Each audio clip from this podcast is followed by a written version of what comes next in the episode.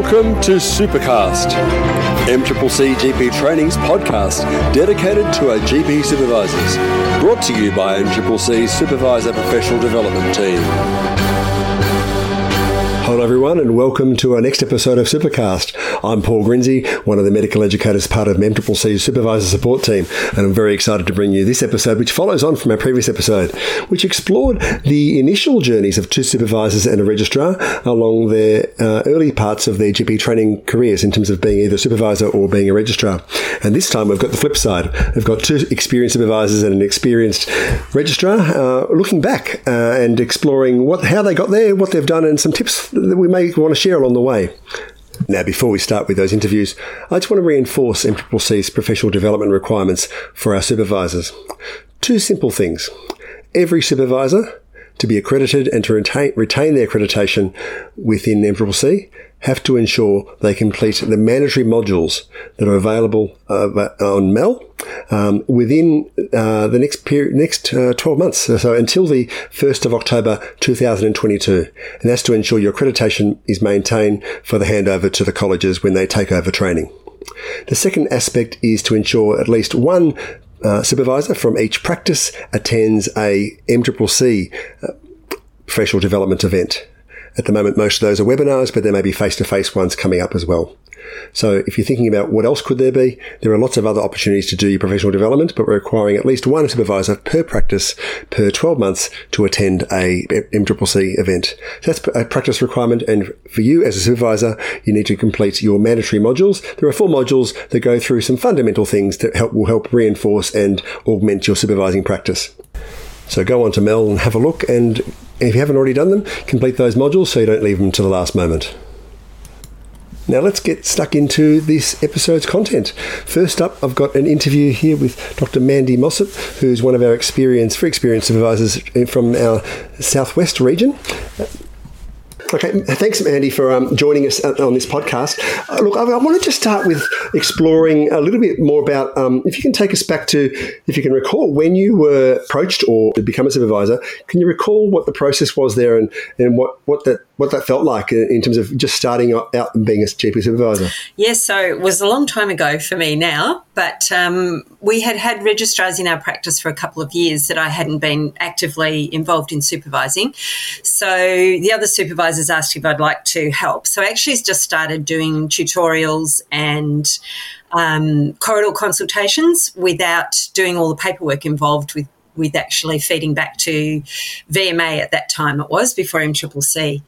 So that was an easy way to go in without all the paperwork involved in it. And uh, then I started more actively being involved with registrars after that and doing feedback. And then now, as part of the supervisory experience, we do the ECTV visits as well. So um, that's actually separate, but evaluation helps. Um, so when I first started, I guess my biggest fear and what I hear from other supervisors that have asked if they want to start to do it is being concerned that we're not adequate to supervise. Because when I started, I felt like I was still learning medicine, like I'm still learning all these things about being a doctor. I think, how can you be a supervisor as well? But um, I think that fear became allayed once you start. Yeah, I wonder if it's a, hu- a, human just trait. Whenever we're starting something, most of the time we've got that sort of imposter syndrome, especially if it's not something that's sort of, you know, if you if you feel like you're destined to be a supervisor, you probably don't have that. But I don't think many of us feel, feel destined in that regard, and you often we're often pushed or pulled towards those roles, and often feel like we're out of probably swimming a bit, a bit deeper than we really uh, are comfortable with. Absolutely, yes, it was like that for me for yeah. sure. And and look. Um, we don't have to disclose how many years as supervisor you've been, but but um, as you're alluding to, you've got some experience behind you. Um, what have you learned about yourself, and, and how has your supervising sort of evolved over, over the years? Mm. I think I've I was amazed when you start supervising how much experience you've actually accumulated over the time. Because as I said, I felt like I was still learning, and I am still learning, but you realize how much you know that you didn't realize that you knew. So I think I learned that about myself. So it makes you feel a lot more competent as a doctor, actually, mm. aside from just as a supervisor as well, which was reassuring. Yeah. Um, I think the other thing that I've learned along the way is just feedback from the from seeing so many um, registrars go through now, you get an idea of what's normal, what's average, what's behind. So, red flags for um, registrars come up a lot more quickly for me now, I think. So, mm-hmm. I feel a bit more competent in dealing with those. And we have had a number of registrars over the years that have needed extra support. So, um, and we have been flagged as a practice to take on registrars who are needing additional supports. So, your skills grow um, in supervising along the years as well, I think. Yeah, look, uh, not quite a red flag, but have there been incidences in your own supervising role um, that you would either regret or, or wouldn't do again? Things you've learned from, mistakes maybe that uh, have evolved over time? The hardest part for me, I think, is giving honest feedback if a registrar is not doing mm. well. Um, and that's a really difficult thing to have to do. And sometimes the registrars that aren't doing so well don't necessarily have insight into that either. So doing that is very difficult, and I still find that very confronting. Um, but sometimes, if they're not comfortable with doing it, it means that maybe that's general practice is not the specialty for them anyway. So sometimes it's actually almost a relief when it comes out into the open.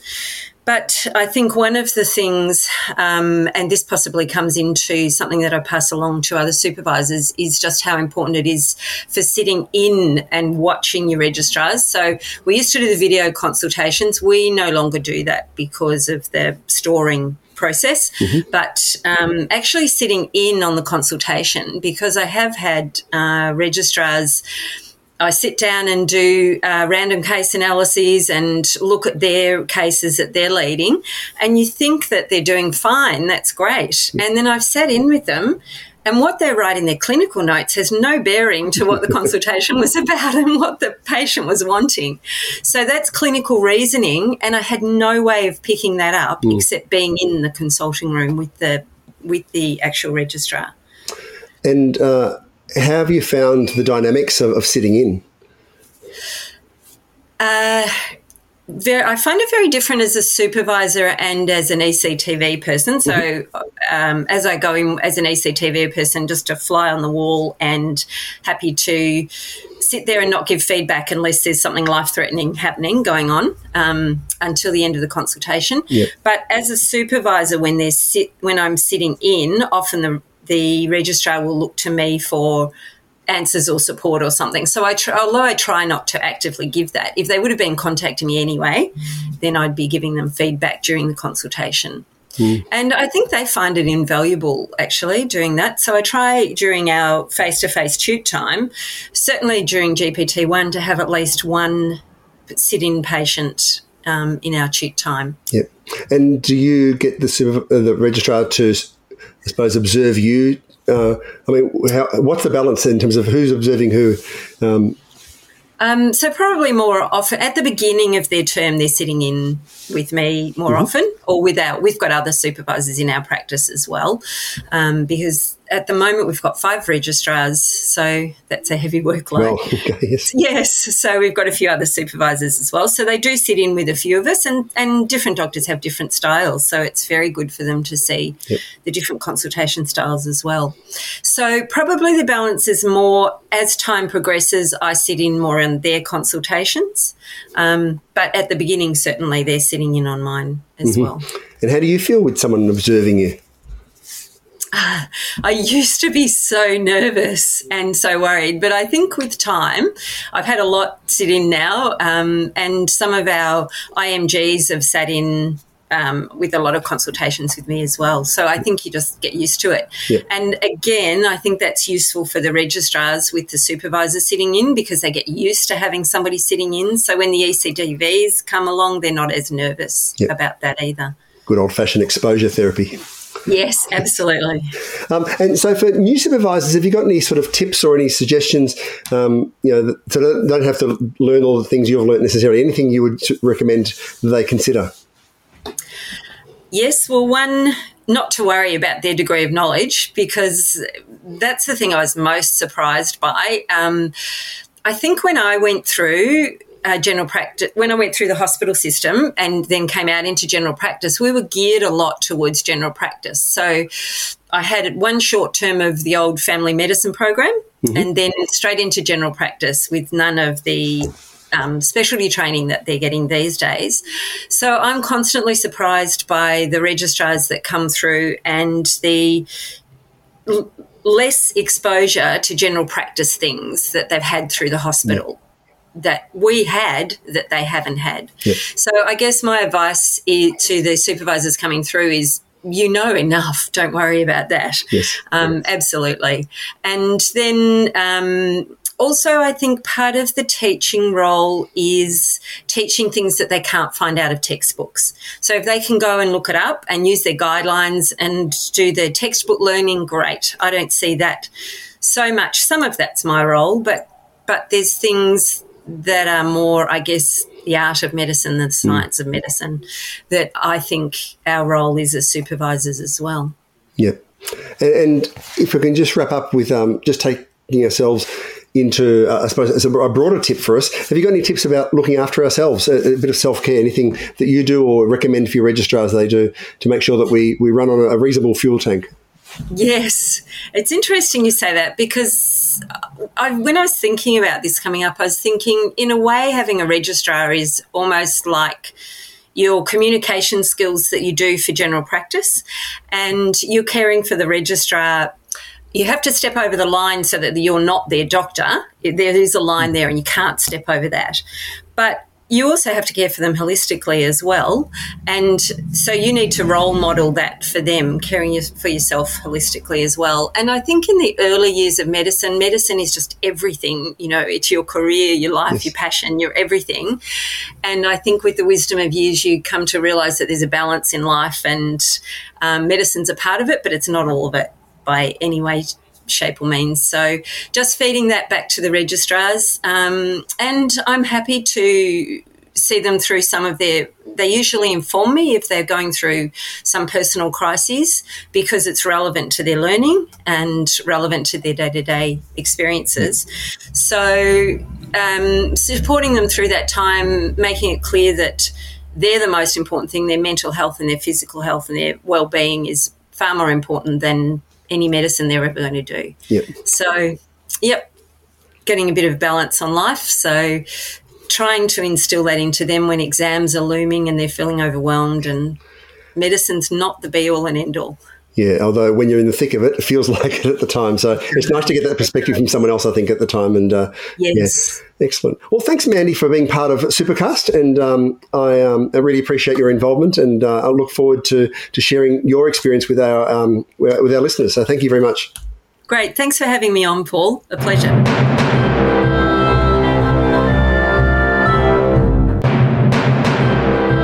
Okay, next up we've got Dr. Marty Beck, who's a registrar completing her registrar uh, journey. So let's hear about Marty's experience. Uh, next up, we're going to hear from uh, uh, the flip side of the, the supervisor registrar equation. Well, we just heard from a supervisor, and I'd like to hear a bit more, Marty, about your experience as um, as a trainee going through. Um, and I want to just take you back, if we can. Can you recall what it was like just as you were entering GP training, back to the GPT one years or hospital years, um, what your expectations of GP supervision was like, maybe in contrast with um, what you'd experienced so far in your previous um, you know, pre GP training life? I don't know what I necessarily expected but I was really pleasantly surprised at how much you really develop a relationship with your supervisor. So, in the hospital training, you move around from team to team. You might have um, multiple different consultants on the one team, and you only spend a little bit of time with them each morning on the consultant ward round. As opposed to in GP practice, you know, I'm next door to the supervisor every day, especially in GPT1. Um, I think you have to be together for 80% of the time or something. So they're right there. You get to know them really well. They get to know you really well. Um, and I've found those relationships um, really fabulous and wonderful for my training and learning. So I think that was the sort of pleasant surprise, just how much um, time you can get together and learn from them. Do you recall what you were expecting? What was I expecting from my supervisor? I was hoping someone to just be really nice to me. um, I was just feeling sort of nervous about the whole thing. I'd come back from a maternity leave and I had my six month old baby at home and just thought, oh gosh, this is going to be really hard. Um, doing this job and coming back to a new job. And I just hope that they're nice because I feel like I don't know anything about this. And I hope I don't feel stupid asking questions and they'll be approachable and nice and kind. And they just were. They were so nice to me and made me feel confident and made me feel that I knew things um, and that I could do this job. And yes. Mm. And and that I mean you're talking about that transition between your expectations and the reality of that first term. How's your um, appreciation is probably a bit loaded. I'm sort of guiding, um, guiding the witness here a bit. But how's your um, experience of supervisors? Because you've had, you know, not just one now. You've had a few as you've gone through. Um, or appreciation. What, what, have you noticed uh, as you've got more experience about how the supervisor works with you? Um, and also the differences, I suppose, between the different ones. Well, so yeah, I've had fabulous supervisors. So I've been doing my training part time. So each practice I've been at, I've been there for a year. So I've had uh, three supervisors that I've had for a year at a time. Um, so we've had a lot of time to sort of work together. Um, and what have I noticed about them? I think what I've noticed about them is how much they get to know me as a doctor, as a registrar, and can then support me in the areas that I need support with. Um, and as I've gone through my training, that has changed a lot in what I need support with. So in GPT-1, I needed someone who wasn't going to mind if I interrupted them multiple times in the day for really, I guess, what would um, subsequently become simple questions. But at the beginning, you know, I had no idea. Um, so someone that was very available could direct me to good sources of information, could build up my confidence that no, you actually do know a lot of these things. And, you know, a lot of it is just about the interaction with the patient, and you can do that sort of side of things. So, that at the beginning. And then as I went through, more just helping me work out what sort of doctor I want to be, how I want to practice, help me tease out kind of difficult and challenging interactions I'd had with patients and reflect on those and think about, you know, what had gone well for me and what was difficult for me. Um, so, yeah. Sorry, I sort of forgot the question. that's fine. Uh, and, and, look, just uh, um, maybe going to a, a sub part of your, your training yeah. in terms of the actual sort of teaching you've got. So direct teaching from the supervisor, whether it's within a formal dedicated session yeah. or, or, maybe a bit more ad hoc, but but teaching from them. Um, what what styles or formats have been, really resonated with you that may, may have been, different what you expected? Um, so, all my supervisors have been really available for on the spot questions that I just need to know the answer for at that time with the patient in the room. And they'll often just be sort of quick conversations. But then, what I would tend to do is at our time together, um, bring in my list that I work through sort of through the week. I jot down any questions and queries and problems and things I want to discuss. And then at the end of the week or at the time of the week, we sit together and I sort of go through the things. And some are really quick, like, hey, I ordered this test. Do you think that that was reasonable to do? And some are fast. But other ones will be like, oh, I can't stop thinking about this patient, or I can't stop thinking about this interaction, or how would you have handled this? Um, or do you, you know, have any techniques and tips for this? Just sort of more help with the the grayer, the uncertainty, the sort of relationship side of things rather than just the direct content. Because as I was um, studying for my exams, I was getting pretty good at, not good at it, but I was learning where to look up the answer to just the straightforward which medicine to use, what test order that I could do. But I just really appreciated um, having that time to sit down with them and just explore the cases and the experiences that I was having and to get their expertise on it because they have so much wisdom and knowledge and have been through, you know, they've seen everything before um, that I'm seeing. And so to get their take on things was really valuable. Yeah. So going from all the concrete stuff to yeah, more the, exactly. the, sort of what we call grey zone exactly. stuff. there's no obvious answer, but you know, trying to find a pathway. Exactly. Forward. And you know, they're good for the concrete stuff too. But we also learn that from the workshops, and you know, you learn it from your study. And once you get a handle on which resources to go to, um, it's a lot of that stuff isn't too hard to search for. Um, but yeah, just the the art of general practice maybe is what um, to get from the supervisors. And I've had great supervisors at that. They've all been really wonderful at that. Yeah. And in your three years, have you had a chance to flip the switch where you're doing the teaching? To the supervisor. Uh, I don't know that I teach them, but um, they would often be really interested in what I was learning. So sometimes they would say, "Well, you know, what did you do? what did you learn at your workshop today?" And um, that was really great because I could tell them what I'd been learning, and they'd say, "Oh, well, you know, I don't agree with this part of it because I do it this way, or I this is another view of it," and that would sort of spark a bit of debate. Or as I was um, learning some stuff with my study, I guess you know, really more updated guidelines, like say. While I was doing my study, the asthma action, the asthma management changed. Um, and so I was like right on top of that because it was right as I was studying, they changed the handbook on me. And so sort of, you know, was able to come to work and tell my supervisor, like, hey, this is what it is now. Did you know about this? And talk about that. So I guess, yeah, they were open to me telling, teaching them things too yes, it's one of those things that um, I remember sitting for exams and just they change the guidelines just beforehand. uh, it's, it's, the asthma one's a particular one that's a, a real doozy. So well done in negotiating through that.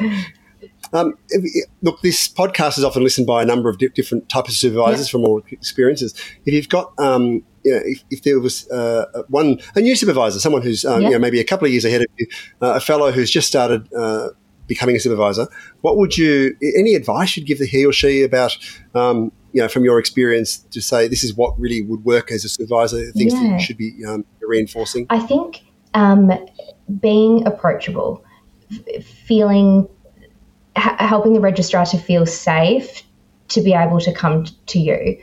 Um, the times when I've spoke, I've, and mine all, all have been, but some of my peers have had supervisors that may have made a little groan when they pick up, oh, yes, you know, what, do you, what did you need?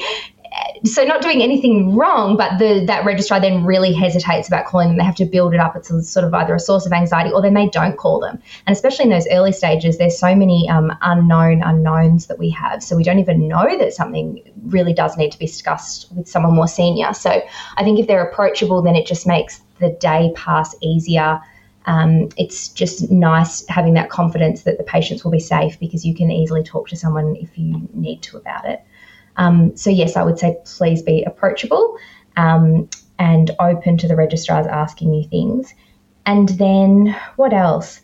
Um, maybe just get to know them a little bit. So, um, my supervisors were always interested in my background, what things I was interested in, what I'd studied before in the hospital, if I had any areas that were sort of stuff that I knew well on, um, because we all have really different backgrounds, and I guess the age of um, GP registrars is increasing. So, a lot, a lot of people have done more, um, got more things behind them. Um, and so that might be helpful to know a bit about yeah. your registrar. Yeah.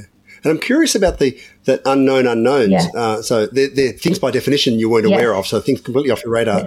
How did you discover what they were, and, and, was there anything the supervisors helped you know, helped you navigate that bit? Because it, I mean, it's a bit, it's, it's, almost not even confronting because it's off the radar completely. Yeah. Um, so some ways I found out wasn't from the supervisor. You'd be sitting in an MCCC workshop, and then they would say, and so when this happens, you have to always make sure you do this. And you think, oh, I had no idea about that. I've seen all these people in the last week, and I never did those things. Um, so sometimes it was just learning from that. Um, but how else? I guess just to, oh, do you know what they used to do? Um, some of them would say, so, like, what did you see today? Like, let's just have a look at your list of patients today, look through that. You know, what were the sorts of things going on with those different things? And so then if something would come up, they could say, then, you know, I'd say, oh, there was a, you know, a three month old with a fever who maybe looked unwell. So then maybe they could pick up, well, did you ask about this? Or this is something we need to be concerned about in this case um, to just point those bits out to me. Hmm. And, and, one more question, just in terms of your experience of some of the supervising styles. How did you find uh, the experience of uh, having supervisors sit in with you? Um, and have you had the opportunity to do the opposite? Have you sat in to the supervisor and observe and pro- provide feedback to them? Um, I've sat in with the supervisor and I found it really useful, um, really, really useful to see what their style was um, and how they sort of did things in their consult and then also just like practical things um, someone came in for a skin check. So just seeing how did they just uh, control the consult, like where did they get the patient to get undressed, what things did they start with, how did they sort of go through the body. So just seeing how somebody else does in the consult room because usually you're just in there by yourself and you do it your way. You don't even really consider what the other way to do things would be. Um, so I found that very useful sitting in um, sitting in with the supervisor. Um, and then yes, I've had supervisors sitting in with me. I, I find I'm a I always feel nervous before ECTVs, having someone from the ECTV sitting with me or the supervisor sitting with me. I feel clumsy. I feel very kind of awkward. And then there's this sort of weird thing where the patient sort of looks over to the uh, to the supervisor because they know the supervisor. They've known them for you know 20 years as their usual GP, and so I look over to them. So I find the situation really kind of nerve wracking, but very valuable, really valuable, really useful. And again, my supervisors have all been very kind. So none of them turned around and said, you did the total wrong thing and that was bad. They all said, yeah, you know, like, great, like, let's talk about it, what, you know, and help me learn from it. So it's very useful, but I don't like it. Well, sometimes, sometimes it's that threshold of being uncomfortable where we exactly. learn the most. exactly. It's getting to that threshold. Yeah, exactly. So I'd never suggest it. I'm sure I'd never suggest it, but I would probably still um, still get value from it. And going forward, you, are you're, you're uh, towards the end of the training and towards you know, yeah. exiting. What's next for you? Is, is supervision on part of your? Yeah, I would love to do supervision. I would really love to do supervision. I think um, I think it would be I think it would be great. I always think that places that involve teaching keeps everybody wanting to be up to date and wanting to be involved and wanting to talk about cases and things and everybody sort of learning together. So I really like the idea of being somewhere where we're doing that sort of thing. And so yeah, I think being a supervisor would be something would be something great that I'd be definitely interested in. Well, on that note, I want to thank you for being on the Supercast web, um, podcast and and um, very uh, very excited to hear your views and uh, and share your experience with our fellow um, supervisors who are listening to this podcast. So thanks, thanks very much for having me, Paul.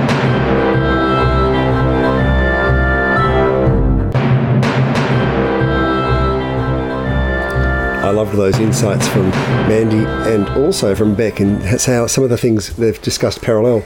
Now, we're going to conclude this episode with uh, focusing on some insights from another experienced supervisor, Jim Lupton. Dr. Lupton works in Sunbury and he's been there for very, very long, and he's had a number of uh, registrars come and go, and many, many stay. So let's hear what he's got to say about being a supervisor. All right. Okay. So thanks, Jim, for joining us in Supercast um, and to share your experience. Um, I understand you've been supervising for a, a little while. Um, how many how many months, years, decades, eons have you been involved with in terms of GP training? Um, it's a bit more than a decade. Okay, well, I don't know exactly how long, but it's a bit more than a decade. Yep. And uh, can you recall back when you first started? Um, yes, I can. How, how did you get involved? Professor Chris Hogan said, Jim, I think you should do some teaching. And um, so we got, we put in an application to do PG Triple P teaching, and we had a college person come out and vet me, not in the um, veterinarian medicine sense, not that sort of vetting. Mm-hmm. Um, but it was um, it was a really odd experience because the vetting consisted of, oh, we're all good fellows at the RACGP and you seem like a good fellow and we can all be good fellows together, that sort of stuff. so, and so I became a supervisor. Right. And, and, do you recall what your expectations of what this new job would, would entail? I thought I would be. Um, I thought I would be having them watch what I did a lot more than what they actually do.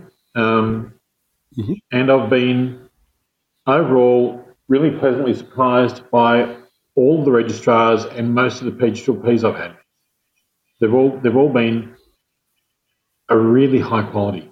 I wasn't expecting uniformity high quality. And in your experience, what, what makes a registrar higher quality that makes it, uh, you know, the, the potentially a, a, pleasure to supervise? Um, all of them I've found have knowledge which is at least reasonable, and it's, often it's excellent. Um, their people skills are often good and sometimes excellent, and most of them are really happy to listen and learn. there's the odd exception, but most of them are really happy to learn, and that, that makes it a, a pleasure to do. And the other side of the equation is the teaching side of things. Is teaching something that you've always gravitated towards, or is it a skill set that you've really had to sort of work hard to d- develop?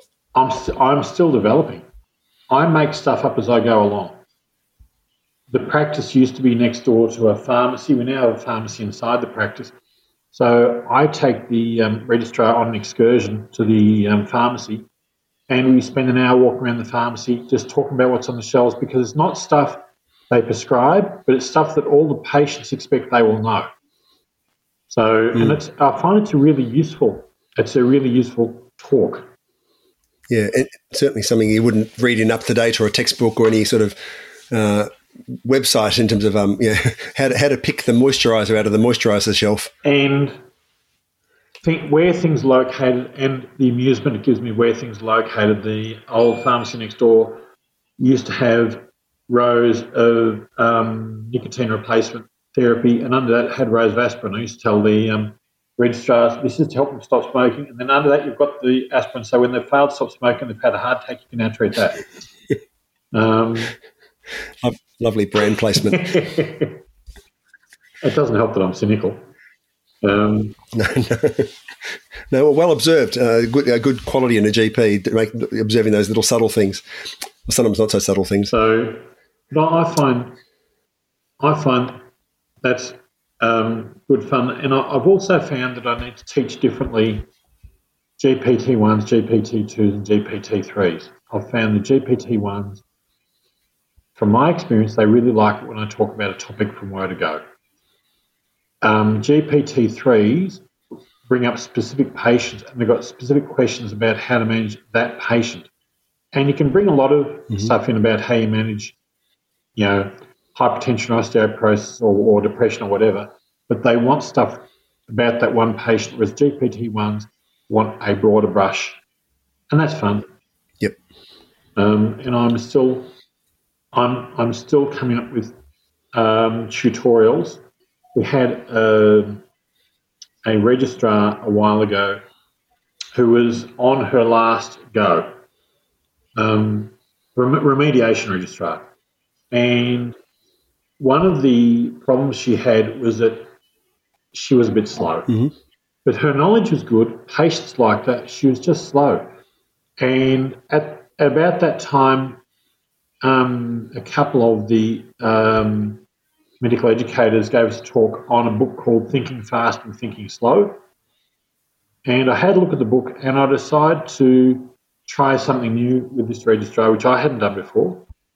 And I gave her the homework of um, going through the BEACH data and finding the 20 most common consults and getting rid of repeat script and things like that. And for the others, I got her to go through and drop a flow chart of what they could come in, in with and what she might find and how she's going to treat it.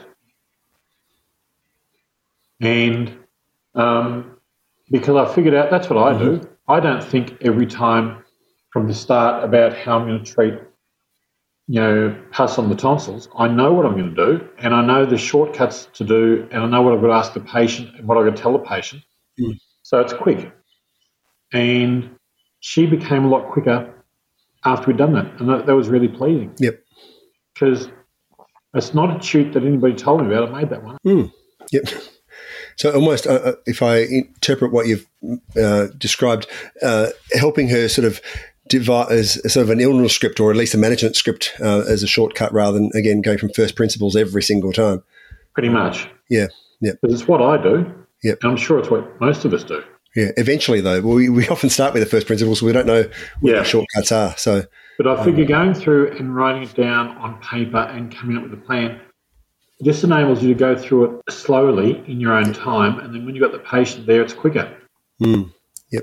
And if look, if you were, I mean, this podcast is listened by a number of different people.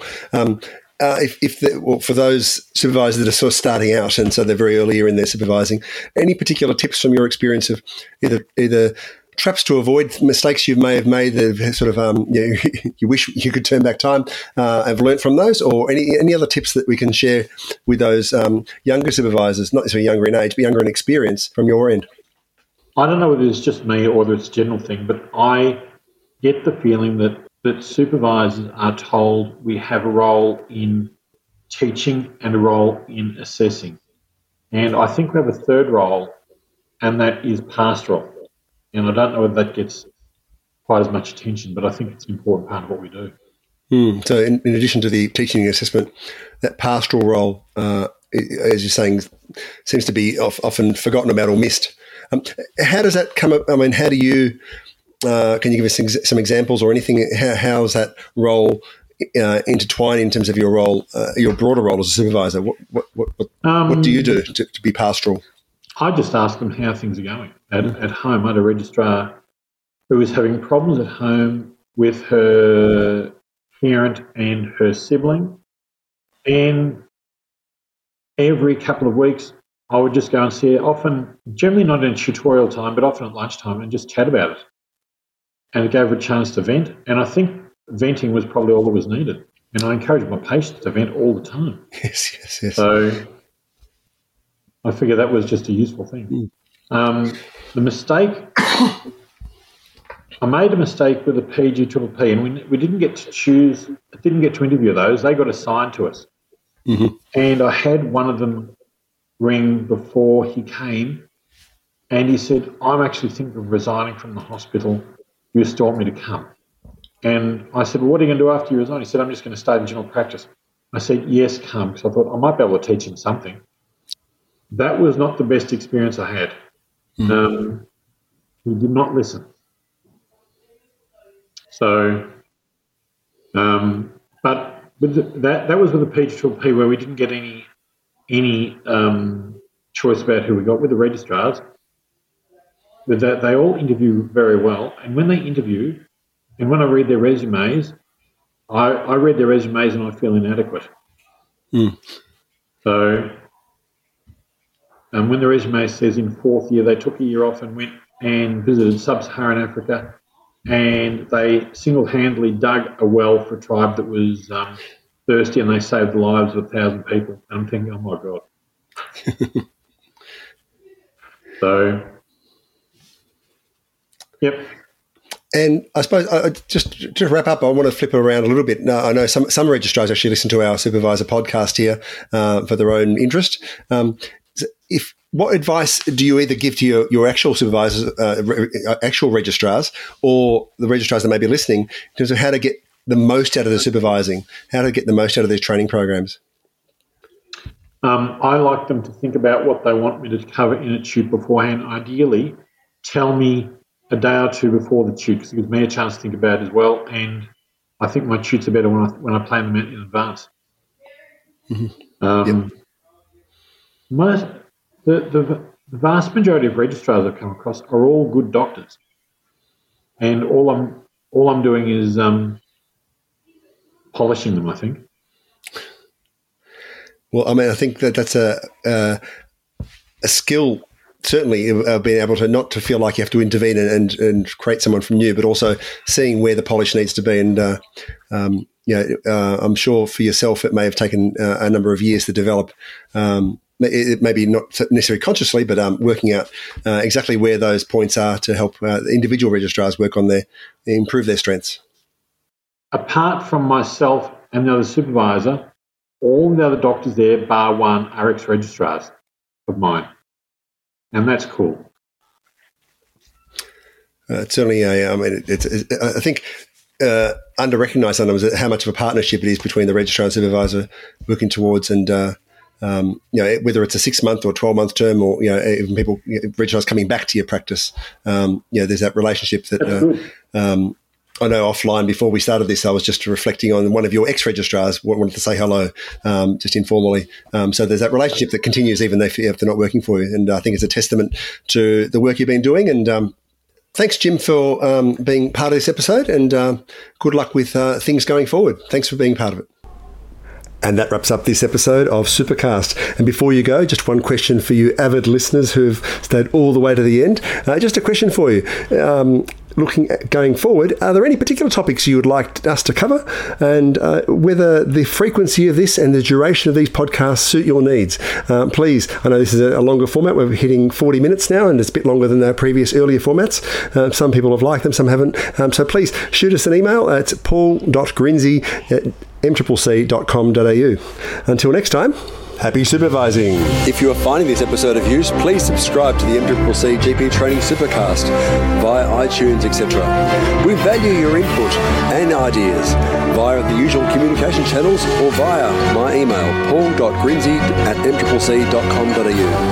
Now, thank you for listening to Supercast, MCCC GP Training's podcast dedicated to our GP supervisors. Until next episode from Supercast, happy supervising.